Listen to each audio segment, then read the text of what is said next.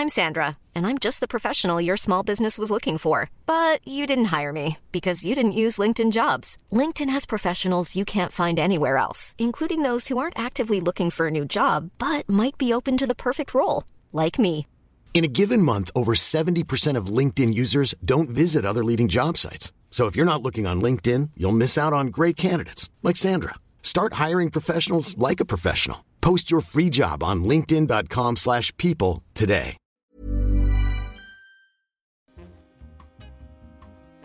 Hei og velkommen tilbake til Kunstpraten. Vi er i gang med en ny sesong, og nå gjør vi en vri, for denne høsten så skal vi da komme hver uke. Og vi skal selvfølgelig ha masse gjester, og jeg kan allerede nå røpe at vi skal ha besøk av kunstneren Henrik Blagt og eh, galleristen og samleren Anniken Storhaug fra Trondheim.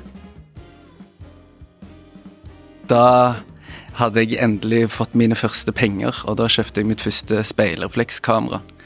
Eh, og det var jo på Da var det liksom sånn Fortsatt på den tiden der de analoge kameraene var bedre enn digitale. Så jeg kjøpte meg et analogt 35 mm speilreflekskamera.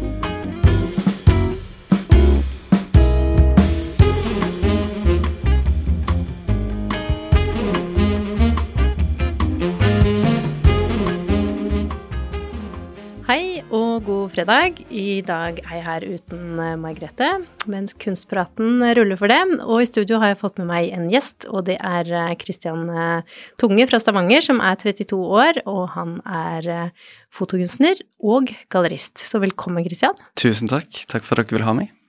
Veldig hyggelig å ha deg her.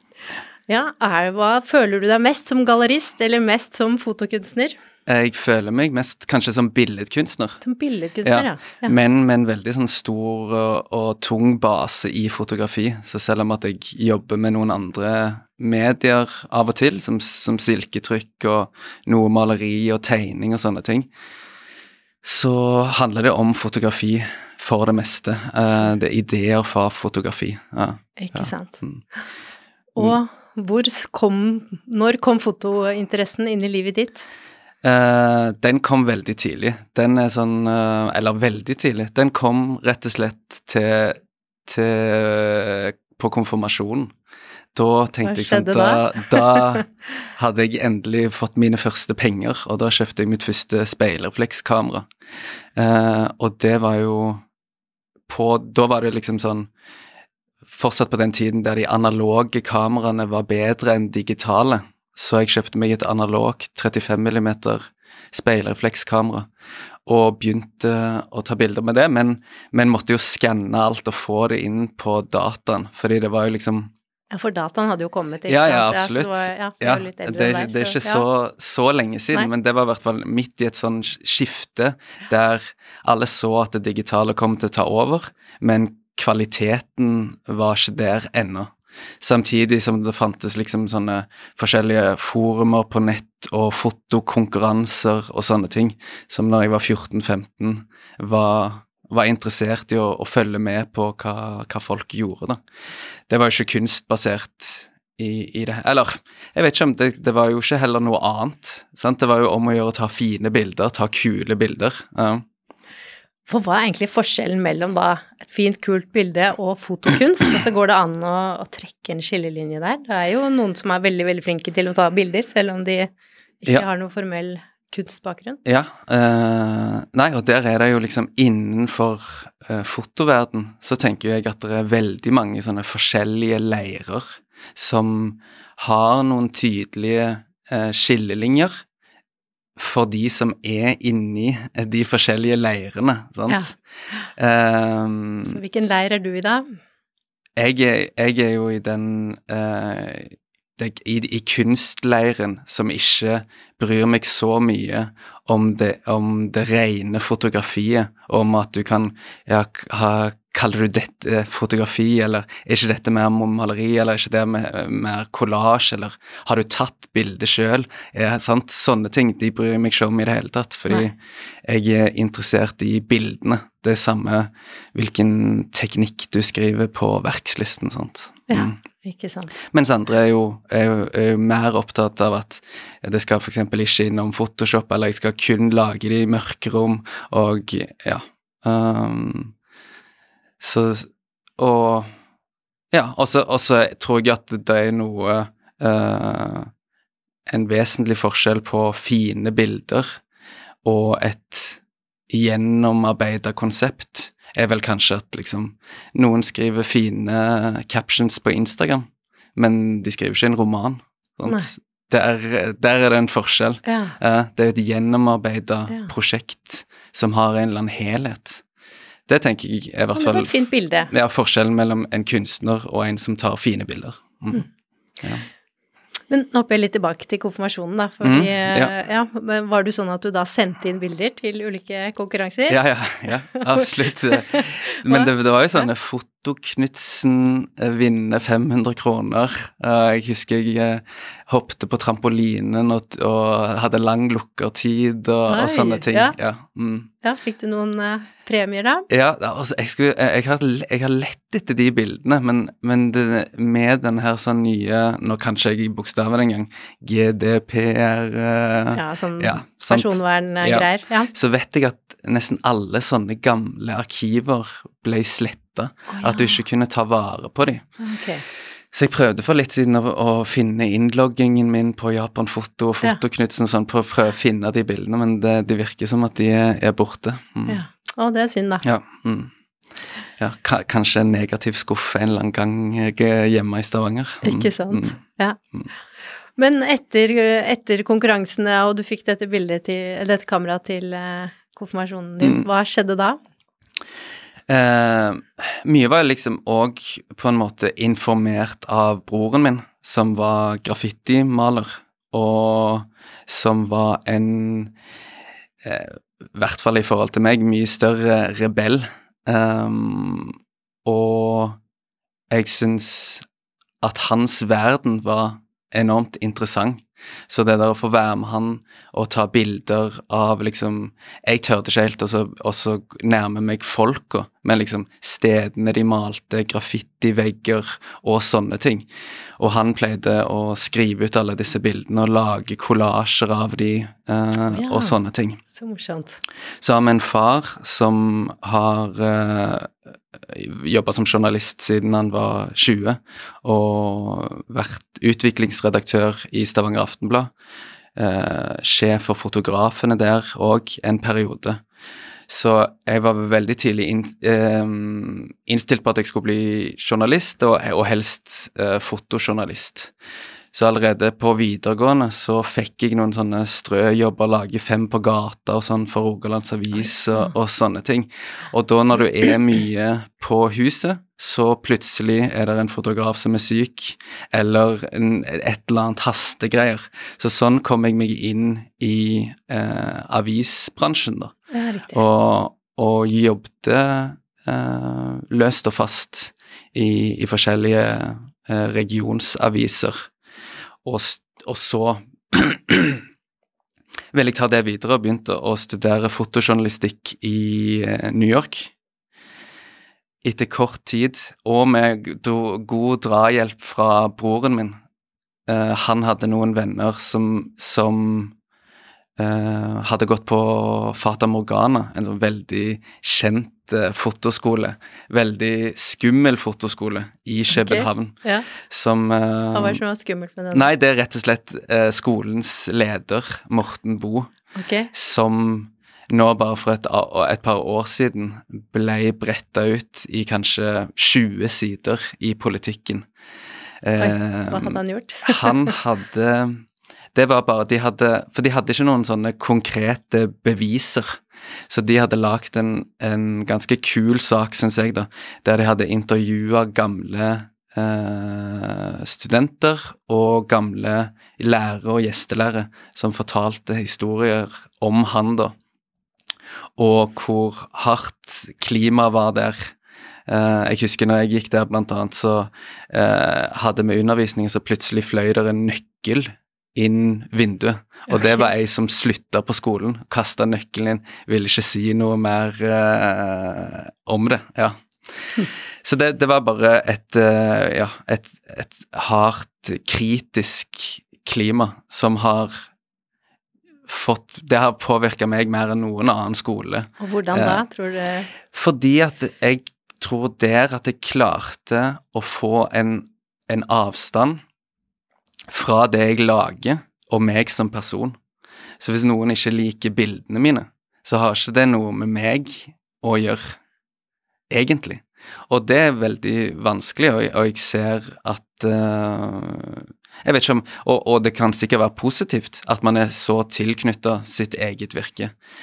Men for meg, i hvert fall, å få den avstanden og, og klare å ta kritikk uten å bli lei meg for det, og òg da forvente at andre tar min kritikk uten at det skal gå utover hva jeg syns om, om de som person, er i hvert fall i en begynnende, begynnende fase av en kunstkarriere liksom sinnssykt viktig, ja. tror jeg. Så du har blitt kanskje tøffere selv, eller at du tør å, å gå lenger da, i det du gjør, etter at du gikk på den skolen? Ja, ab absolutt. Og eh, jeg tror særlig i, i, Skandinavia, der det er i forhold til mange andre land mye lettere å være kunstner fordi at det fins et sikkerhetsnett. Sant? Du Støtteordninger og Ja, det, det òg, men bare mat på bordet og leiligheter og, ja. og, muligheter mm. til å Ja, sant, alle, alle, disse tingene. Men støtteordningene, helt klart, så tror jeg at man kan eh, eh havne der at man, man eh, stiller ut. Det var fint. Ja, og det er det. Ja. Så, og så går utviklingen mye tregere enn hvis man kan snakke om kunsten, bare kunsten. Sant? Ikke blande inn person i det. Ja. Mm. Så støtteordningene gjør kunsten i Skandinavia dårligere? Kan man jeg tror den, Nei, det tror jeg ikke. Nei. nei jeg, jeg, tror at den uh, Jeg tror faktisk at den gjør den mye bedre. Uh, at det er mange, mange, kritiske ting man kan si om støtteordningene, men uh, det er nå engang på en måte systemet vi har her. Det er nesten ingen som i en eh, kunstnerkarriere er, står helt fritt og helt utenfor de støtteordningene. Helt, helt tilbake til at eh, eh akademiet er gratis. Sant? Ja, ikke sant. Mm, ja. Det er også veldig sant. Um, men nå må du fortelle lytterne våre litt om uh, hva slags kunst du lager, for det er det jo ikke alle som kjenner Nei. til. Vi har pratet mye om bakgrunnen din, men ja. ja. hva er det du hva skal vi si? Nei, jeg, Hva slags tenk... billedkunst er det du lager, blir kanskje riktig spørsmål ja, nei, å stille da? Jeg, jeg, tenker jo at liksom sånn, det, sånn denne samtalen eh, starta litt ja. i København, litt i New York, litt ja. all over the place. Sånn er jo litt av kunsten min òg. Jeg blir um, veldig fascinert og veldig interessert i spesifikke ting, spesifikke teknikker, og går eh, veldig inn i, inn i, de uten å tenke på at, at, det er dette som er din karriere, det er dette du skal gjøre resten av livet. Så som sagt så er det en base i fotografi, og ofte jeg har en liksom interesse for billedkultur i sin helhet, om det er på Instagram eller på internett, eller om det er i fotokunstverden på gallerier, eller i, i pressen og aviser. Det spiller ikke så uh, stor rolle, Nei. men jeg er interessert i å uh, følge med på den utviklingen. Og så har man, tror jeg, et valg som, som kunstner om at man kan hoppe uti med begge beina og prøve å være en del av utviklingen og prøve å være en del av billedkulturen. Eller så kan man la det gå litt tid og analysere den eh, og snakke og kommentere på den. Og jeg tror nok jeg er mer den som hopper uti og prøver å lage bilder som er en del av, av billedkulturen. Ja. Så de to siste prosjektene som jeg har lagt, er silketrykkprosjekter. Um, det starta med et prosjekt som ble vist på Golsa i 2019, som rett og slett var Tok utgangspunkt i clickbait-bilder. Bilder som var små thumbnails, slå, små miniatyrer, enten på uh, en uh, avis, men det kan òg være på en Tinder-profil, eller det kan være på en pornoside, eller en sånn polarider på en modellside. Men bilder, og uh, nesten bare portretter, av ulike blikk, positurer, uh, kroppsspråk, som bildet var tatt for at du som betrakter skulle klikke inn og se videre på en eller annen profil eller lese en artikkel sånn, ja. i det hele tatt. Ja. Ja. Så min påstand i prosjektet var jo da at det var en, en ny generasjon uh, unge mennesker som kun har opp, uh, oppvokst på internett, som kan noen nyanser om fotografiet og om hvordan mennesker fremstår på fotografi, som kanskje ikke blir anerkjent nok. Altså Hvis oh, ja. du går på VG nå og ser et clickbait-bilde, så ja. har de en stor rød ring. Se hva som skjer her. sant? Ja, Mens mine, de bildene som jeg hadde valgt ut i dette prosjektet, var mye mer nedtonet. Det var et liksom halvt blikk, eller det var et eller annet med leppene, og noen sånne ting. Følte du at folk skjønte prosjektet ditt da? Um, ja, jeg tror at folk kunne være med på det, men så var det jo òg mange andre jeg er, ikke, jeg er, ikke, interessert i å lage et prosjekt som kun er dette, men det, det var utgangspunktet for meg. Og så prøver man å presentere eh, prosjektet, og det var det en, en, norsk kunstner som heter Mikkel Mekkalinden, som fortalte til meg at han prøver å, å lage prosjektene sine som en lukka håndvifte ja. og så prøver han å spre han ut så bredt som han klarer, sånn at vinden blir sterkere. Det var et veldig fint bilde. Veldig, og Av og til klarer man å bare ja. åpne den bitte litt, og det blir ikke de sterkeste prosjektene, men jo flere elementer fra andre ting og ja, eh, man, han, er jo, ja, han er jo en veldig kjent billedkunstner, eller ja, ja, fotokunstner. De fleste lytterne vet sikkert hvem det er, men En eh, OG. Ja, han lager jo mm. sånn kjempesvære fotografier. Hvor ja. du på en måte, du ser på det først, og så tenker du et stort fotografi, og så ser du litt mer, og så er det noe litt sånn spooky. Ja, for han bygger ja. de opp av ja. 30-40 negativer, men så går det, søm, sømløst inn i hverandre. Ja. Mm, ja. unnskyld, jeg må bare måtte Nei, men så, så, så, det var egentlig det, det prosjektet, og der, det handler jo om liksom Ja, det handler jo om en, en ungdomsgenerasjon oppvokst på internett. Sant? Seksualisering av kropper, eh, hva som blir på internett, eh, hva som forsvinner. Og så tar jo jeg hele dette ut av internett. De bitte små bildene blåser jeg opp i pastellfarger eh, som store silketrykk. Ja. Da. ja. Mm. Ja, for det var jo veldig vakre farger, det husker jeg. Ja. ja. Nei, men sånn, Det var jo bevisst, det fargevalget der ja. er jo på en måte eh, Instagram-kokkens uh, palett, sant? Ja. det var fint sagt. hva er yndlingsfargen din, da? Hvis du kan velge og ikke må nei, nei, altså mitt, mitt, hjem er jo malt liksom i uh, Jeg har et stort, gult spisebord. Lilla vegger.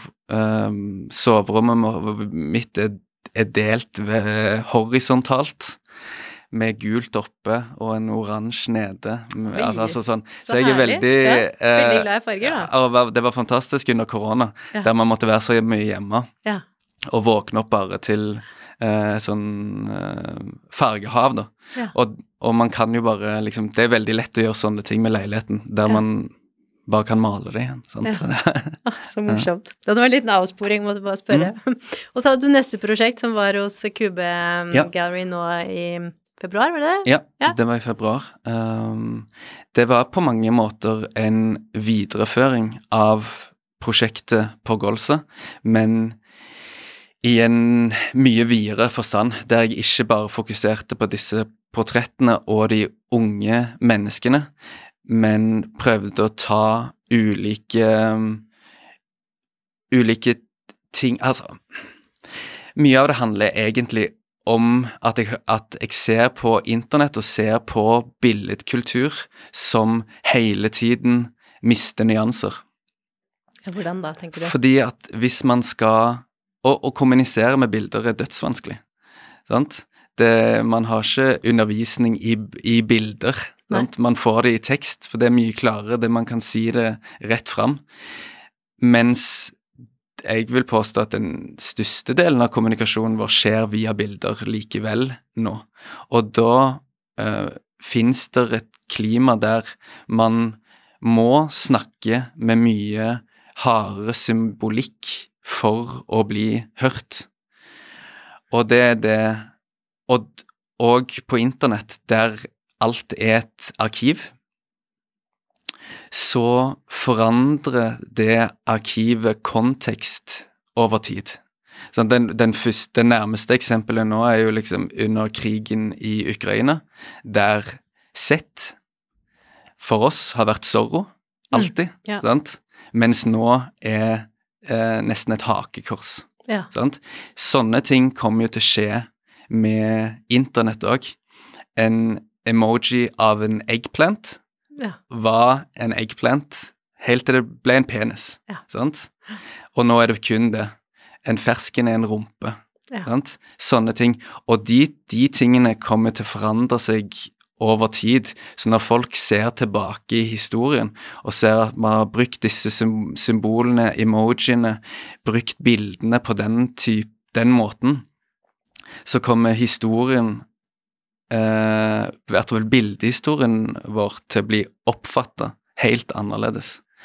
Og mange av de tingene var det jeg prøvde å ta med inn i, i mine bilder på, på Kube, da, der jeg la på grafiske symboler, og i tillegg graverte inn grafiske symboler og ornamentikk og broderi og mange sånne referanser fra helt tilbake til 1600-tallet men ja, fram til i dag, da. Sånn at, ja, som vi snakker om denne vifta, at noen ser et grafisk symbol som de har en referanse til, blanda med dette bildet, som står ved siden av dette. Og det var jo liksom min, mitt mål da om at det skulle bli en interessant utstillingsopplevelse. Ja. ja. Mm. Yes, kult. Mm. There's never been a faster or easier way to start your weight loss journey than with PlushCare.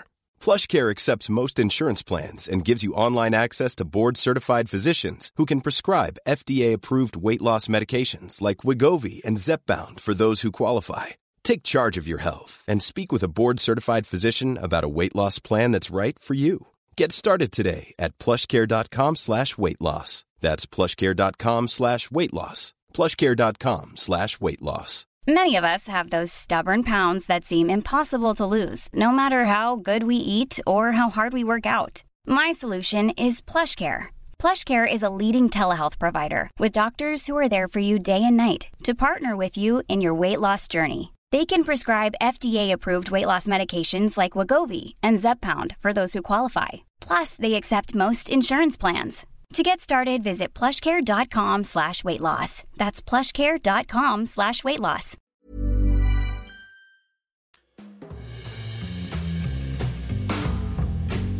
I dag har jeg besøk av Christian Tunge. Han er fotokunstner og driver også fotogalleri Melk på Sankthanshaugen i Oslo. Og siden er, du er på besøk hos Hegna Media, så mm. må vi jo snakke litt om penger også. Mm. Så hva kostet bildene, og hvordan gikk salget?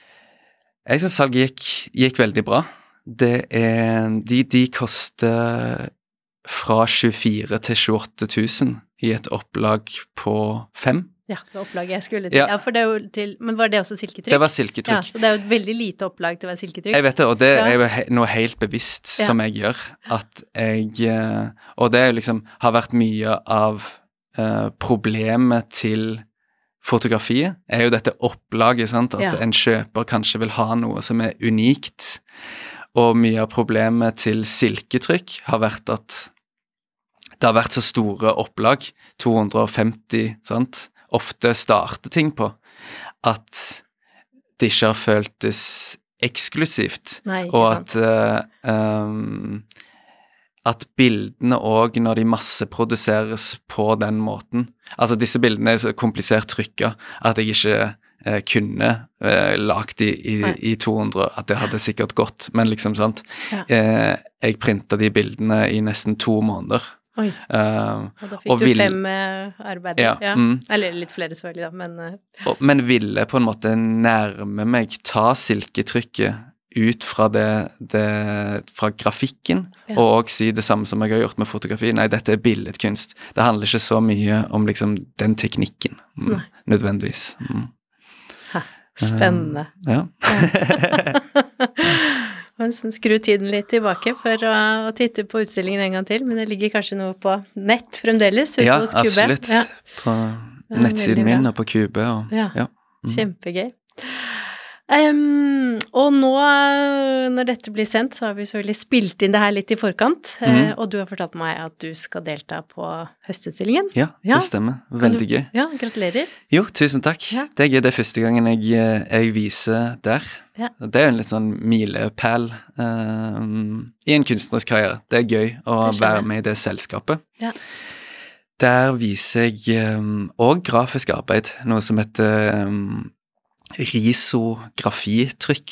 Som er, som er en gammel japansk kopimaskin. En, det er en okay. blanding mellom en Xerox og et, en silketrykkmaskin. Så man lager stensiler inni eh, kopimaskinen, og så printer man ut farge for farge. Og der har jeg eh, gått inn i historien og sett på det som heter self-immolation. At man tenner på seg sjøl for en politisk sak. Som har jo en eh, flere tusen år gammel eh, historie i flere asiatiske land. Eh, og der min der jeg, Det jeg vil på en måte understreke med dette prosjektet, er at det er en eh, oppblomstring og en økt hyppighet av folk som tenner på seg, fordi at det er så sinnssykt visuelt. Altså, det ser jo Oi, ja, tror du det er derfor? Altså, Ja. altså folk har lyst til å bli dokumentert, sant? De som tenner på seg sjøl, gjør det i folkemengder og, gjør, og liksom nesten stager seg sjøl, Ja. ser det ut som, Ja, for det er jo en litt mer urolig verden nå, så man kan jo kanskje knytte det litt opp til det òg, men eh, Abs ja. absolutt. Det, jo, det, det er det nok, men uh, Nei, altså, for Ja, men du 2000 har år siden så er nok eh, verden mye mer urolig enn nå. Men, men det at de, disse bildene At det er en, i hvert fall en link mellom fotografiet og hvordan, hvor lett et fotografi spres, og til det å tenne på seg sjøl, tror jeg, da, Mm. at det har en, eh, en sammenheng. Så er det jo det der ekstremt um, Hva kaller man det? Det er, er instinktive Ja. med flammer. Sant? Det har vært noe for mennesket som man vil se på, som man er avhengig av for å kunne overleve. Ja. Eh, og, eller for å unngå å dø. Hvis noe brenner, så frykter man det.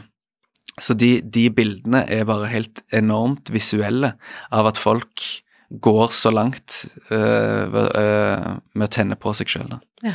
Så det er fire sånne trykk som der jeg øh, bygger først opp et flammehav i gult og rødt som bakgrunn, og så trykker svarte portretter på toppen av de, da. Ja. Ja. Har du studert mye flammer, da, for å få det riktige? Eller Eh, riktig, alt det Ja, nei, men det, det er Det har vært liksom utfordrende å, bygge de opp, hvordan man skal gjøre det, og, og, og skape en eller annen sånn visualitet der det føles ut som at de kun menn eh, er inni dette flammehavet. Er det bare da. menn som tenner på seg? ja. Ingen Mm. damer? Mm. Mm.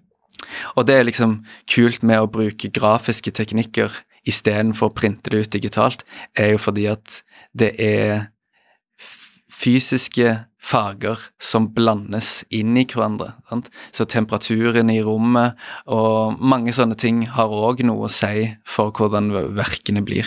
Ja. Mm. Hm, Så spennende. Mm. Ja.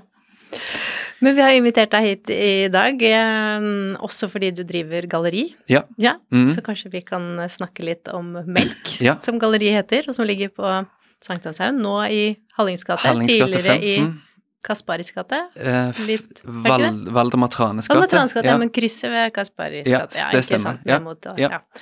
Og før det igjen i Borggata Å på ja, for- Tøyen. Å ja, det var jeg ikke klar over. Og før i det igjen eh. Københavngata på. Grünerløkka. Ja, ja, ja. Der var ikke jeg oppdatert.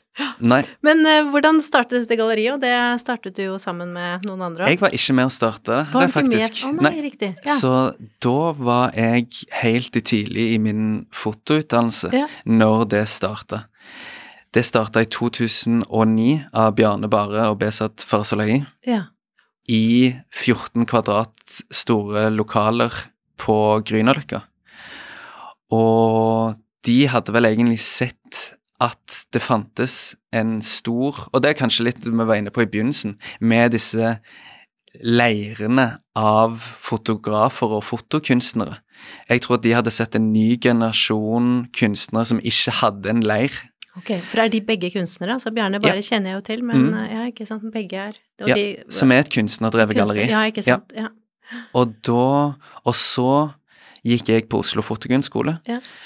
Og der møtte jeg en um, Læreren min, Geir Moseid, var venn av Besat fra Ja, ungdommen. Ja. Så han befa eh, anbefalte meg til å være uh, assistent. Mm. Og da kom jeg inn kanskje et år etter, i 2010, uh, kom vel jeg inn der. Riktig. Og så har vi Og så flytta Bjarne til USA, og så har jeg tatt mer og mer over en sånn eh, rolle som en av to ledere i Ja. galleriet. Så nå er det du og Besad som driver Ja, vi har vel dette sammen? drevet de siste syv-åtte åra. Ja. Og er Mm. Helt ute av det, eller? Han er med, han sitter i styret og kommer med råd når, eh, når det trengs. Ja. Og vi var på tidligere, så var vi på en fotomesse i New York. Da har han et veldig stort nettverk, så han, er, han var med der og var med og hjalp da. Men i programmeringen og den daglige driften så er ikke han med. Nei, ikke sant. Mm. Og han er jo parentes bemerket eh, er jo tilknyttet eh, OSL Contemporary her i, Ja, mm. i Oslo, da. Ja. Ja. Um, Så Så hva viser dere? vi så, så um, det vi har ønska å gjøre med fotografiet, handler hm, Det er vanskelig. Nå, fordi, nå har vi jo gjort det liksom i 12-13 år, Ja, det sant? og vi òg har forandra seg. Og det vi viser, forandrer seg stadig. Men jeg tror liksom en av eh, kjennetegnene er den tilnærmingen fotografiet skal ha til billedkunsten, og at det å gå på utstilling er ikke det samme som å se bildene i en PDF eller på et slideshow. De kunstnerne vi viser, er veldig opptatt av fotografiet sin materialitet, sine skulpturelle egenskaper, og hvordan de bygger opp utstillinger. Med skulpturelle objekter, måten de printer på, måten de rammer inn på, og hvordan den totalopplevelsen av en utstilling blir. Så de er ganske involvert i utstillingene, høres det ut som, da. Ja, absolutt, ja. Um, og vi i, har jo Vi har i begynnelsen kun liksom, Vi har ikke tenkt kommersielt i det hele tatt. Drevet det gratis på dugnad fordi at vi har syntes at det har vært interessant, og fordi vi syns at Norge trenger en sånn plattform. Fordi vi viser jo nesten utelukkende unge kunstnere under 35.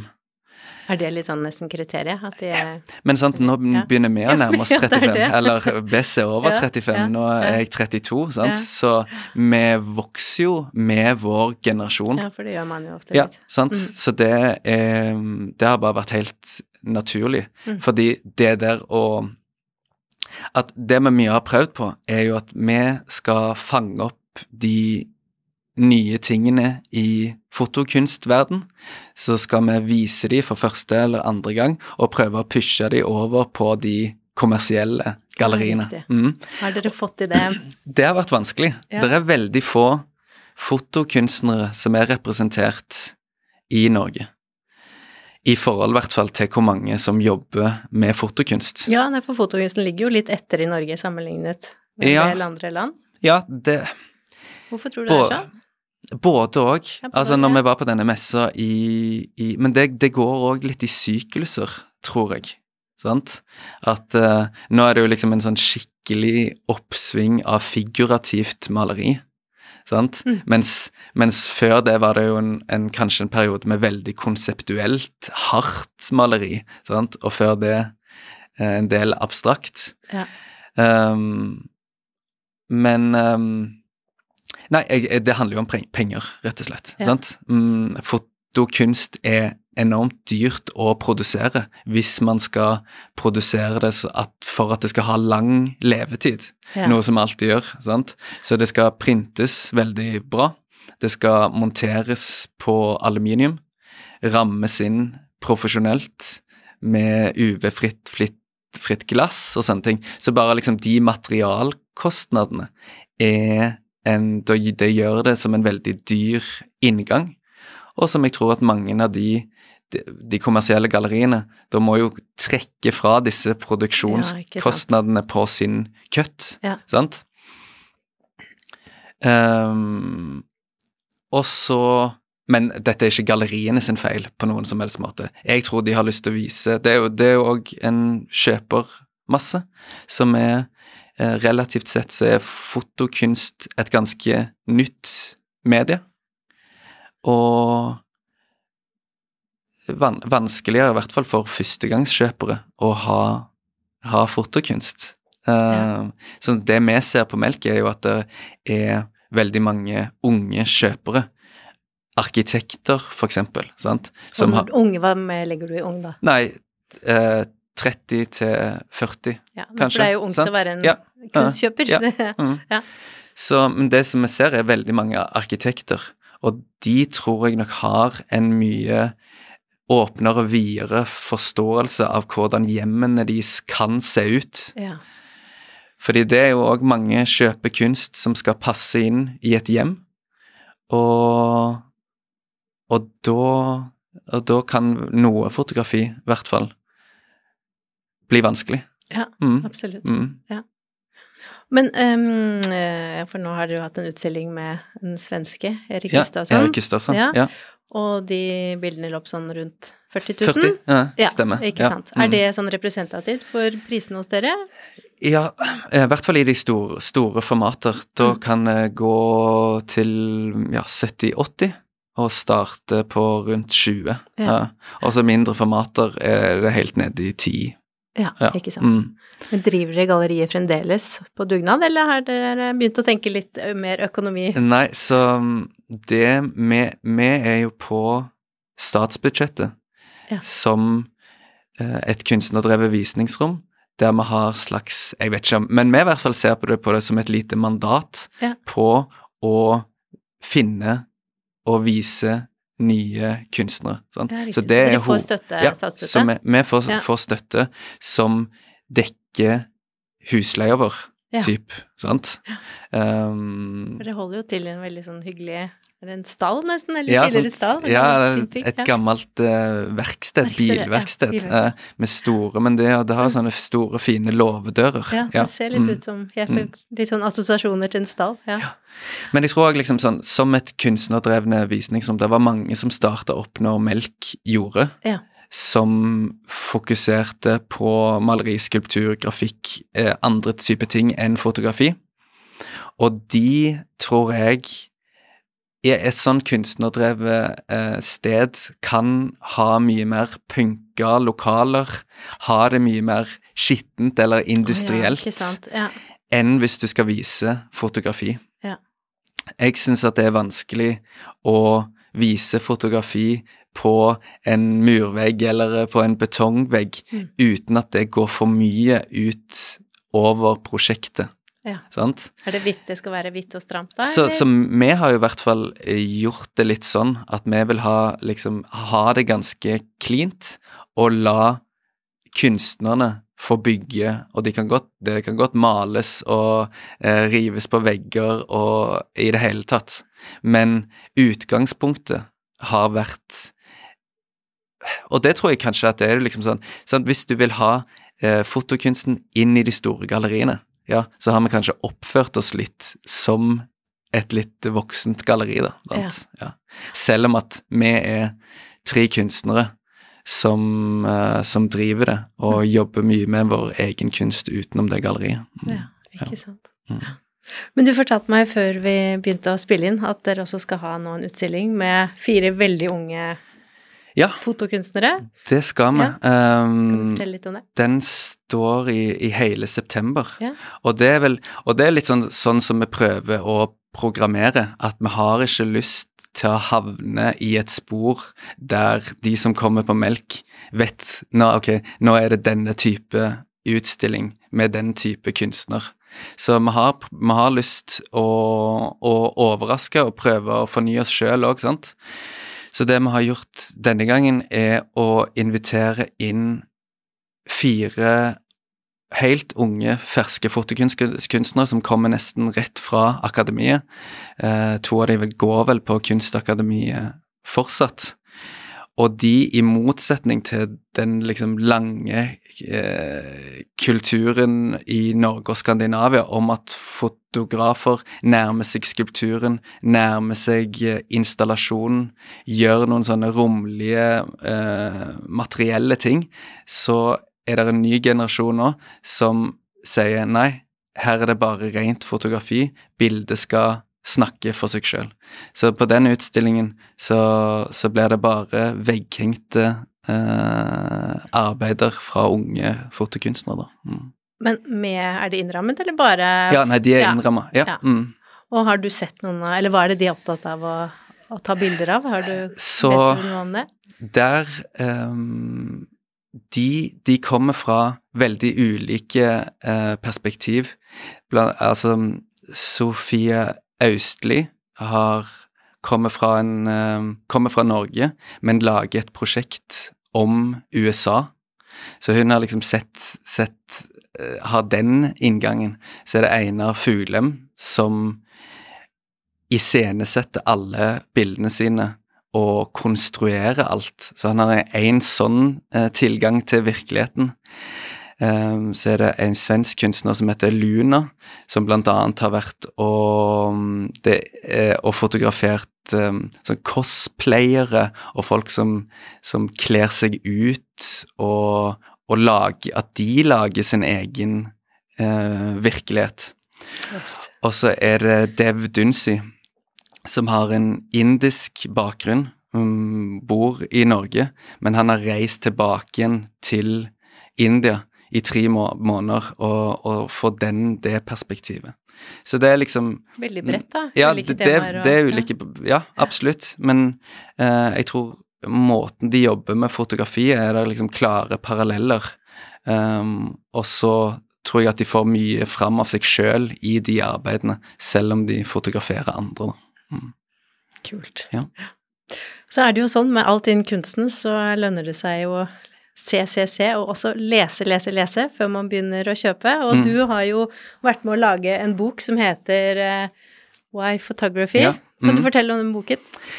Så den, den boken starta vi med Hva kan det være? I 2000 og Altså, vi lagde først en bok som heter New Scandinavian Photography, som på en måte viste mange av de tankene og perspektivene vi har på fotografi. Og den kom ut i 2015 på Black Dog Publishing, og så ble vi kontakta av et italiensk forlag som heter Skire Editore. Som er jo veldig stor i kunstbokverdenen. Ja, ja, veldig, og en lang historie med å gi ut mange, mange fine, fine ting. Og de var interessert i at vi skulle lage en ny bok. Og, og da begynte vi eh, så smått å tenke på denne boken som, skulle, som, som ble til Why Photography. Den skulle være enda mer Det var jo et internasjonalt forlag som, som eh, prøvde å nå enda bredere enn en Skandinavia, sant. Men de syntes at vi kunne være gode eh, redaktører for en sånn publikasjon. Og parallelt med det så begynte jo Henny Jonstad Kunstsenter å tenke på å opprette en triennale for fotografi og nye medier. Og vi ble spurt om å være kurator. Sammen, meg og Bessad ble spurt om å være eh, kurator for den sammen med den nyansatte fotokuratoren på Henny Jonstad Det må ha vært kjempegøy, da.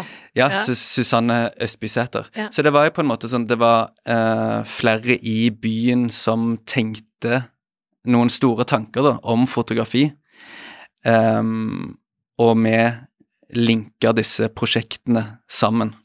Så vi jobbet melk mest med denne, denne publikasjonen. Og så har Susanne skrevet et essay i den. Men det er jo de samme kunstnerne som er i boken, som var på denne store triennalen på Henny Jonstad kunstsenter. Ja, riktig. Ja, og den. Og ja. ja. Det, Den var- ja. Der var det jo over 30 kunstnere fra hele verden. Hvilket år var dette igjen, sånn cirka? Den åpna rett før korona, i februar ikke 2020. Ja, jeg husker det nå. Ja. Så mm, det var jo liksom en drømmejobb. Eh, virkelig. Ja. Å få eh, tilliten og backingen fra Henny Jonstad. Og, og kunne velge liksom på øverste hylle eh, av alle kunstfotografene vi ville vise, og Yes. alle Ja. takte ja. Eh, var helt fantastisk. Det var liksom sånn det, det er jo det vi prøver liksom litt å gjøre med melk, men der må du ta det én kunstner av gangen. Ja. sant? Her fikk vi jo samla ja, 32 kunstnere over jeg vet ikke om det er 4000 kvadrat, eller hva det er Ja, ute på Henny Jonstad. Ja, mm. ja, og bare liksom det, det Ja, hele den staben der ute Ja. som er um, veldig kul å, å jobbe med. Kjempegøy. Mm. Hvordan har salget gått av denne boken, da? Vet du det?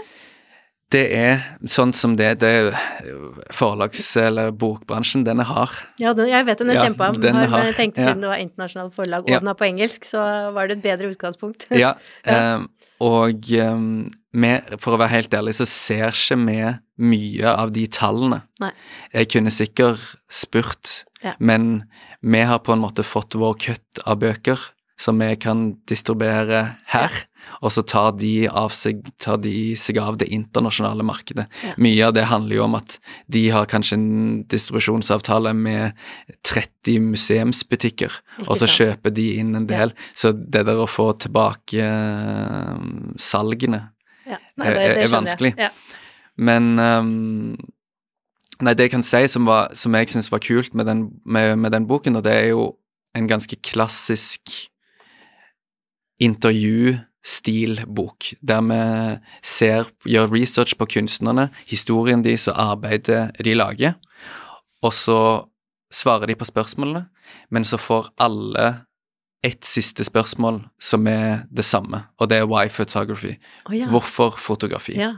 Så da kan vi jo du kan du bla Du trenger ikke engang liksom å lese hele boka. Sant? Du kan lese det siste spørsmålet og se både hvordan kunstnerne oppfatter å bli spurt det spørsmålet. Hvorfor fotografi? Sant? Noen svarer hvorfor ikke? Sant? Mens andre har en liksom sånn lang utgreining om, om barndom og ungdomstid og liksom sånne ting. Mens eh, ja, det, det er veldig interessant å se hvordan det henger sammen med type bilder de lager, da, om, om hva de svarer på nettopp det spørsmålet om hvorfor de bruker fotografiet i dag. Mm. Altså why photography? Hvorfor fotografi? Ja, ja, sant, det har jeg nesten ikke tenkt på. Oi, oi, det Men- du forberedt deg på. det var sikkert et godt svar. Ja. og det har jeg vært Jeg tror jeg har vært inne på, på det spørsmålet hele veien. Det er jo fordi Og det ble jo liksom en, en uh, klisjé som jeg hater, og folk sier at vi lever i en digital tidsalder og sånne ting. Wow, nå har vi gjort det i 20-30 år. Det, men likevel, fotografiet blir enormt prega av den digitale tidsalderen.